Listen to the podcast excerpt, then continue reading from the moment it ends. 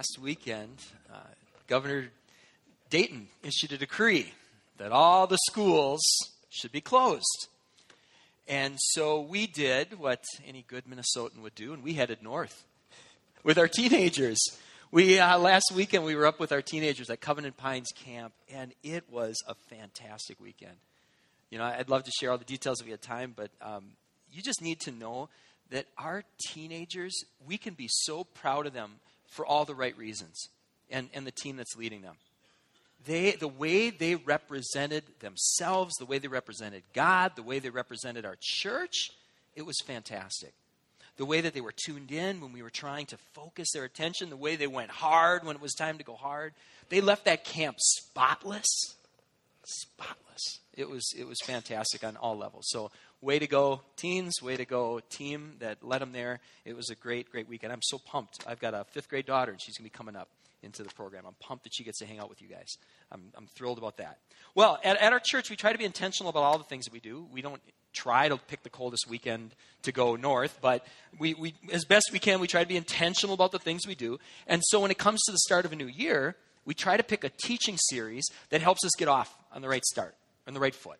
And so we are going to start this year with a series that starts today called Walking with God You know, what does it mean to actually do that? How, how do you go through your life with a conscious awareness of God's presence and His guidance? That's the type of thing we're going to press into now over the next couple weeks. So we're going to launch that series right now, um, beginning with a book of the Bible that I don't know if I've ever specifically taught out of before. I think I've referenced it. I don't know if I've taught out of before, but it's a book called Ecclesiastes. It's found in your Bibles if you want to open up, if you got your Bible here. It's almost right in the middle of the Bible. Uh, if you want to look at Ecclesiastes chapter 12, let's go to the end of this book, the last chapter, towards the end. Ecclesiastes chapter 12. We're going to look at verses, uh, verse 13. If you don't have a Bible, I want to let you know too on the on those tables that Nick talked about earlier, we've got a stack of Bibles there. They're for you. And I just got word again we're running low on Bibles again. I love that we're running low on Bibles again, and I'm glad that you're taking them. They're, they're there for you. If you don't have a Bible at home, there's nothing to sign or anything like that. It's a gift to you. All right, here we go. Ecclesiastes chapter 12, verse 13.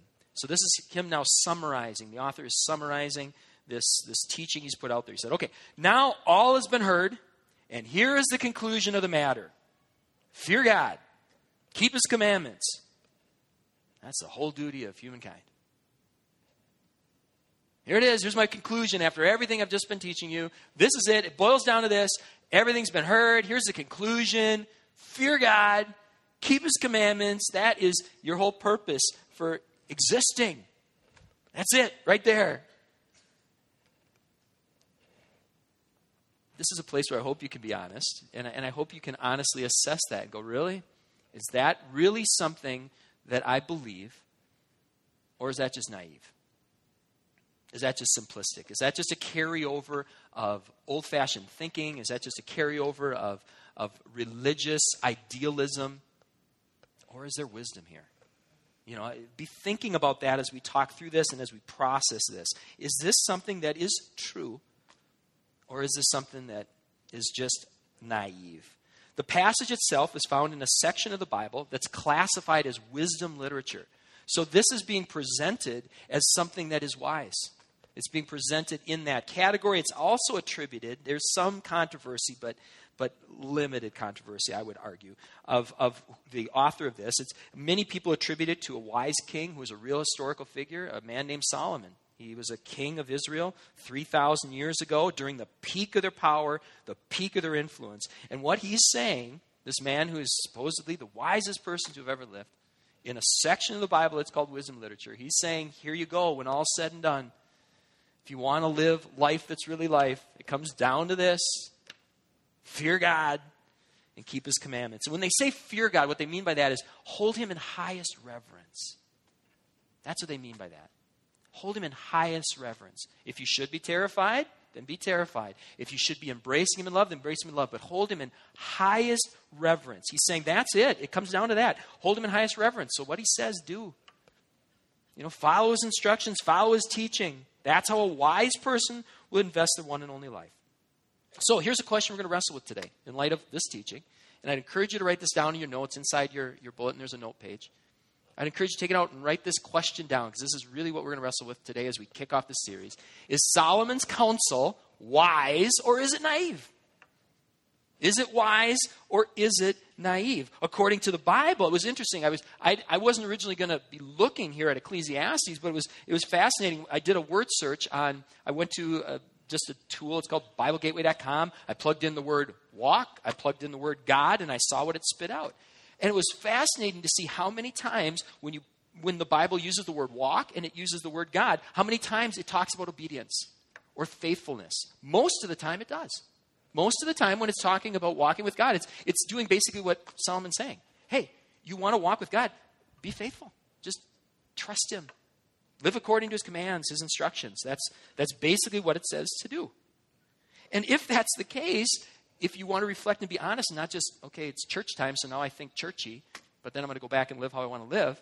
If, if, instead of doing that, you want to try to be integrated and whole and, and try to be, okay, I'm going to try to put these two together, then think about your life and think about what he's saying and, and do you really live that out? And, and do you really agree with that? That following God's ways is the best way to go. You know, I, I would more than imagine, I, I, I think it's a safe bet to be able to say we all push back on that somewhere. You know, when, when we look at what God says and then we think about what do we really think life is about? Where will we find joy? Where will we find peace? Are they the same thing? God lays out some very countercultural instructions regarding wealth and possessions, doesn't he? What God says about wealth and possessions is very different than the way most of us live and the way most of us think. You know, I'll be happier if I have more of this, or if I spend it this way, I'll be happier. Most of us kind of live in that way. That's different than the way the Bible instructs us, the way God instructs us. God lays out very restrictive instructions when it comes to romance, when it comes to relationships. Do we really believe that His way is the best way? Are we really going to trust? Okay, life is going to be found if I fear God, have reverence for Him, and I follow His instructions. The Bible is filled with counterintuitive and countercultural teachings on almost everything from revenge to gossip to forgiveness to entertainment to music to priorities to families to so many things. Are we really going to take Solomon at face value here and say, you know what? Life is ultimately going to be found, real life is ultimately going to be found if you fear God and keep his commandments. That's what he says. He says ultimately, holding God in highest esteem, ordering your life around his commands, that's the wise way to go. All right. So, put the question out there. Now let's start digging into what he says because this comes at the end of Ecclesiastes. He says, All right, here's my conclusion. And he says that after he says a bunch of other things. So let's look at some of the other things that he says. Um, and then you can form your conclusions. All right, so let's go to the beginning of this. Chapter 1, verse 2. Here's how he opens up this, this, um, this whole teaching of his. He goes, Here are the words of the teacher, the son of David, king in Jerusalem. He says, Meaningless, meaningless, says the teacher. Utterly meaningless. What's meaningless? Everything. Everything's meaningless, he says. So if this was all, this is why we didn't start here. Because if, if this is all you knew of this guy, you're thinking, this guy's not the kind of guy you invite to your party, right? And I don't know if I want to listen to him because he sounds really cranky, you know? But this is how he starts it meaningless, meaningless, says the teacher. It's all meaningless. And here's the thing he's not doing this for shock value, he's about to make an actual convincing case for this. Let's keep pressing in. We're going to jump ahead to verse 4. Look what he says. He says, Generations of people come, generations of people go. The earth remains forever. Basically saying, hey, your life is short. Deal with it. Right? Solomon begins with something we can all observe for ourselves. Take a look around, he says. You think you're so great? You think the universe should revolve around you? Look at the stars. They've been around a long time. You're not going to be around, at least in human bodily form with the life that you know. Your mortal life is not going to be that long. Look at the seas. Look all around you the rocks, the rivers. They've been around for thousands of years, millions of years. You know, how about you? How long is your life for? I heard a preacher once say, he goes, Your lawn is going to outlive you. Think about that. As much as we try to control, right? Those of us who have lawns, we try to control that thing, you know? You're gonna, you're gonna, you're gonna look the way I want you to look. we'll be dead and our lawn will still be doing its thing. You know? It'll be doing its thing. That's how important we are, right? So, it, throughout Ecclesiastes, Solomon, it's interesting. He uses this Hebrew phrase that's really hard to translate. Different, different um, uh, Bibles will translate it differently in English, but some of them render it vanity. It, it, could be loosely translated as vapor. He's like, everything is just vanity. It's this vapor. It's this, this temporary deal. And, and it's interesting with vapor. Did any of you guys try that throw the boiling water in the air thing? Any injuries as a result of that? I almost burned Laura, but it was really cool. I'm glad I didn't. Um, it was great. You'd throw the boiling water, and when it was 15 below, up into the, the sky, and it just turns to that vapor. It was pretty cool. But that's us. And that's what he would say. This is all the stuff people are chasing after. It's like that. It's all like that. Your life is like that. And the stuff you chafe after is like that. It's fleeting. It's fleeting. But wanting to get the most out of his one and only life, he knows it's fleeting. He gets that. He says, Look around. Okay, everything else is going to last a long time. I've got a little bit of time. I want to make the most of it. He says, Okay, how am I going to do that? He tries to find meaning. He tries. And, and here's one of the ways he does. Let's continue picking up with the passage. Let's jump ahead to verse 17. He goes, One of the things I tried, I tried. I want to find meaning. I want to, want to make my life count. So I applied myself to the understanding of wisdom.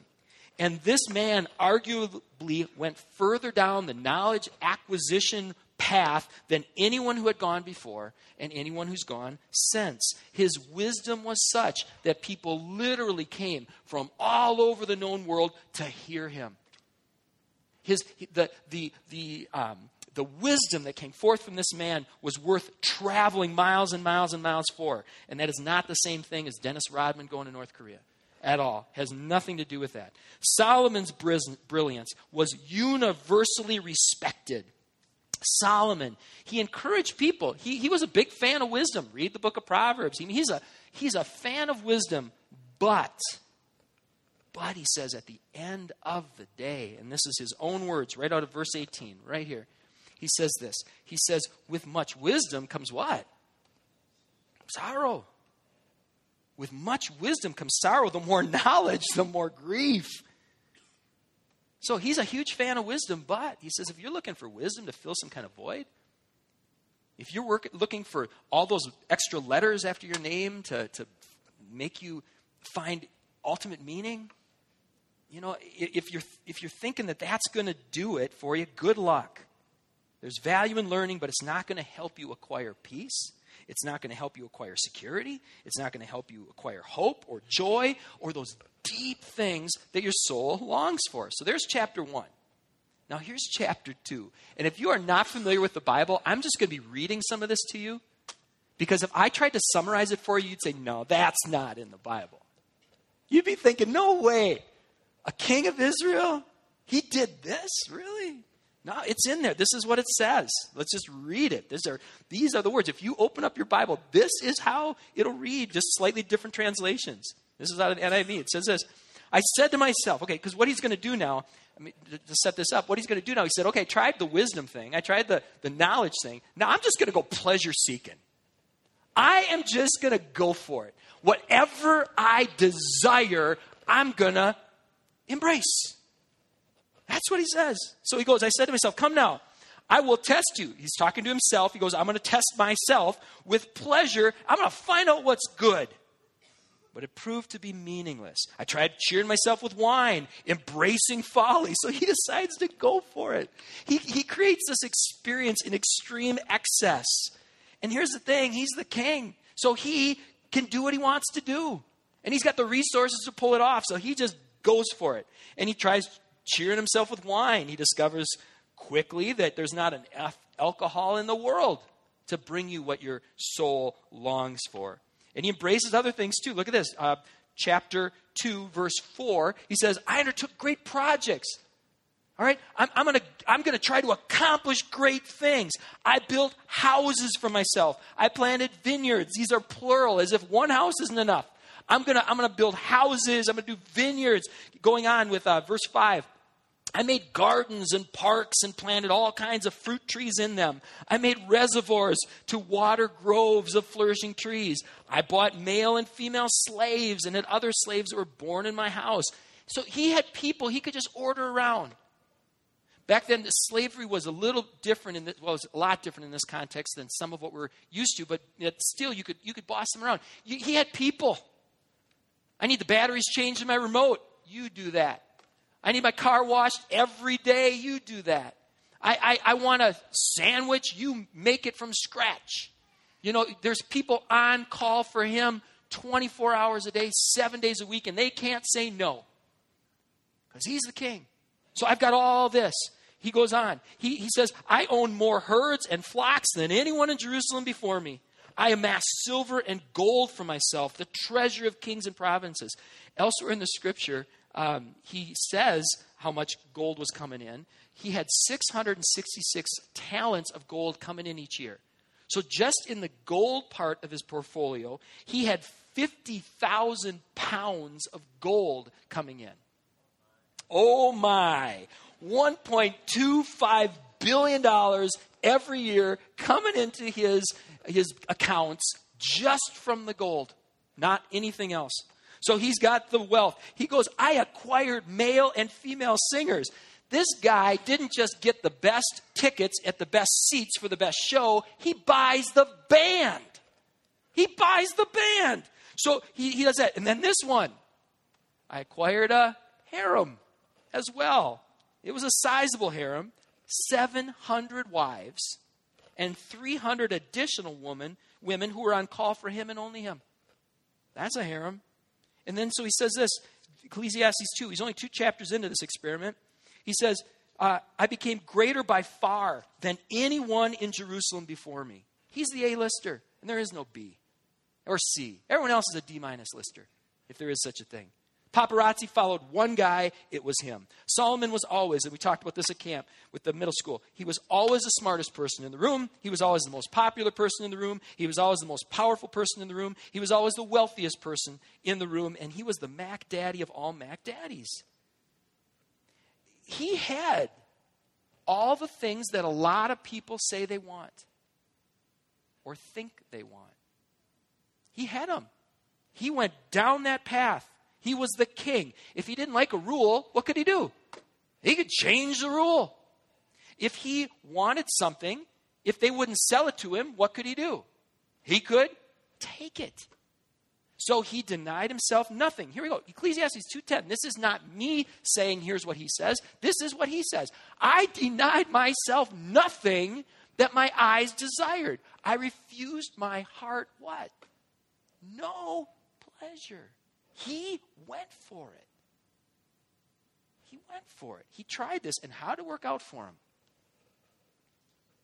Not so well. His entire pleasure seeking experiment was a bust. He didn't find contentment in this. He went further down the road of pleasure seeking than anyone before, and I can't think of anyone since. And here's what he writes about the experience. These are his words. He says, I surveyed all that my hands had done, all those accomplishments, and what I toiled to achieve, all those pleasures I wanted, and everything was meaningless. It was like chasing the wind. You know, almost there, almost caught it, almost caught it, almost caught it. But it's always out there in front of you. It's like chasing the wind. Nothing was gained. His attempt to personify debauchery did accomplish one thing. He proved contentment is fleeting. You can have it for a moment, maybe a little longer moment, but it's fleeting. You can chase after these things, but it's like chasing after the wind. There can never be enough knowledge. There can never be enough wine. There can never be enough possessions. There can never be enough accomplishments. There can never be enough romance. There can never be enough power. There can never be enough servants. Think that that goal is always just, uh, just a little further, but it's like chasing the wind. You know, in this world, he would argue, contentment is fleeting. I tried it. I, I went as far as you can go. It's fleeting. Contentment is fleeting. And the lesson that he learned could save us decades, possibly, of chasing after the things he chased after. You know, I, I sometimes just get frustrated when I hear people say, and usually they're younger and they go, Oh, experience is the best teacher. I have to experience these things for myself if I'm going to discover whatever. It's like, okay, if I took a hammer right now and I smashed my thumb and I said, That really hurt, you could take that hammer and smash your thumb and discover for yourself, or you could be wise and say, you know what? I'm going to learn from the mistakes of somebody else rather than experience it myself. Just a thought. Just a thought. All right, more than just a thought. There is something behind that. All right, so here's, here's okay, so that's one lesson. All right, one lesson. He says, contentment, it's, it's fleeting. You can chase after these things, but trust me, I've, I've, I've had all that, and it's not all that. But there's another lesson, too, that he gets into, and we won't be able to go into this one with great detail, so I'll have to summarize it quick. But he basically says not only can you not take it with you, not only is it, is it not as fulfilling as you might think, but this whole idea of legacy, you can't only not take it with you, you can't guarantee that it's going to go where you want it to go. He, these are his words out of Ecclesiastes 2 18 through 23. Take a look at this. He goes, I hated all things that I had toiled for under the sun, all these accomplishments. Because now I got to leave them to the one who comes after me. Who knows? Is that person going to be wise or they going to be foolish? Yet they will have control over all of the fruit of my toil into which I poured my effort, I poured my skill under the sun. This is meaningless. So my heart began to despair over all my toilsome labor under the sun. For a person may labor with wisdom, with knowledge, with skill, and then they got to leave it, turn it over to some Yahoo who hasn't toiled for it. This too is meaningless. The Yahoo was my thing. The, this too is meaningless. It is great misfortune. What do people get for their toil? Their anxious striving with which they labor under the sun. All their days, their work is grief and pain, and even at night, their minds don't rest. Hey, that is meaningless. You can't take it with you, and there's no guarantees that when you leave it behind, that they're going to take it and, and do something good with it. You can pour yourself into a business or a department, you can build it up, and then you leave. It may or may not continue to grow from there. You can pour hundreds of hours, thousands of dollars into creating a house just the way you want it. And then you leave and someone looks at that and go, why did they put a wall there? You know, why, why did they paint it this color? So all your work, you know, to make this thing look just right, meaningless. You know, you can you can work so hard. I'm gonna I'm gonna get an inheritance. I'm gonna build up an inheritance. I'm gonna leave this legacy. And then you get sick in the later years of your life and it's gone. Or you trust it to people and then they squander it real quickly and you're like my whole life i did that for this meaningless he says you can pour your life into people maybe some of you have you pour your heart into people you pour your life into people and you look oh they're just going the right way and then or the opposite you think i'm not doing anything to impact their life and then their life takes off meaningless he says please take a right moment to write this down here's the summary of what we've been talking about so far in this world, contentment is fleeting and control is an illusion. With the qualifier, if you don't if you ignore what Solomon says. If you ignore what Solomon says, maybe that's a better way to say it. If you ignore what Solomon says, your contentment will be fleeting. Your ideas of control will be an illusion. He's not just warning us about the fleeting nature of material contentment, he's warning us about this illusion of control sometimes you can do everything right. You can be self disciplined, you can be morally decent, you can be generous, and really, really bad things can still happen to you. Solomon himself, again, he admonishes us. He's not disrespecting wisdom. He admonishes in Proverbs. He says, Work hard, make wise choices. Hard work and wise choices generally lead to better things than laziness and foolish choices, but not always. Not always. Sometimes the righteous experience hardship. Sometimes foolish and corrupt people appear to thrive. And even those, even those who set out to live God honoring lives will find themselves in dark valleys. And sometimes they're dark valleys that seem to deny ex- explanation.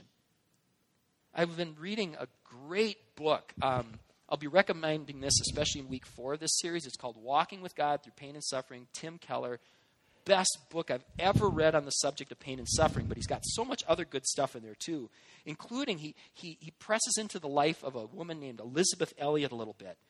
And, and boy, what a testimony she's got. She was a young missionary in South America who committed her life to sharing what she knew to be true about God with others who didn't know these things in other countries, especially those who didn't speak English. Well, some of the things that she experienced herself, they would cause other people to lose their faith. For her, it ended up strengthening hers. In, in one location where she was working, and she was just a young woman at the time, her translator, the key person, the person that would help her translate the truth about God into the language of the people, that person was senselessly murdered, shot and killed. And she's like, God, how would you let this happen? This guy's the key. At another location, there was a flood. Flood comes in, catches them by surprise. God, why couldn't you have warned us or protected us from that? Wiped out their stuff? There was another time thieves broke in, and the thieves stole all their files. Years and years of work years and years of translating. All of this gone. It didn't even make sense why a thief would steal files.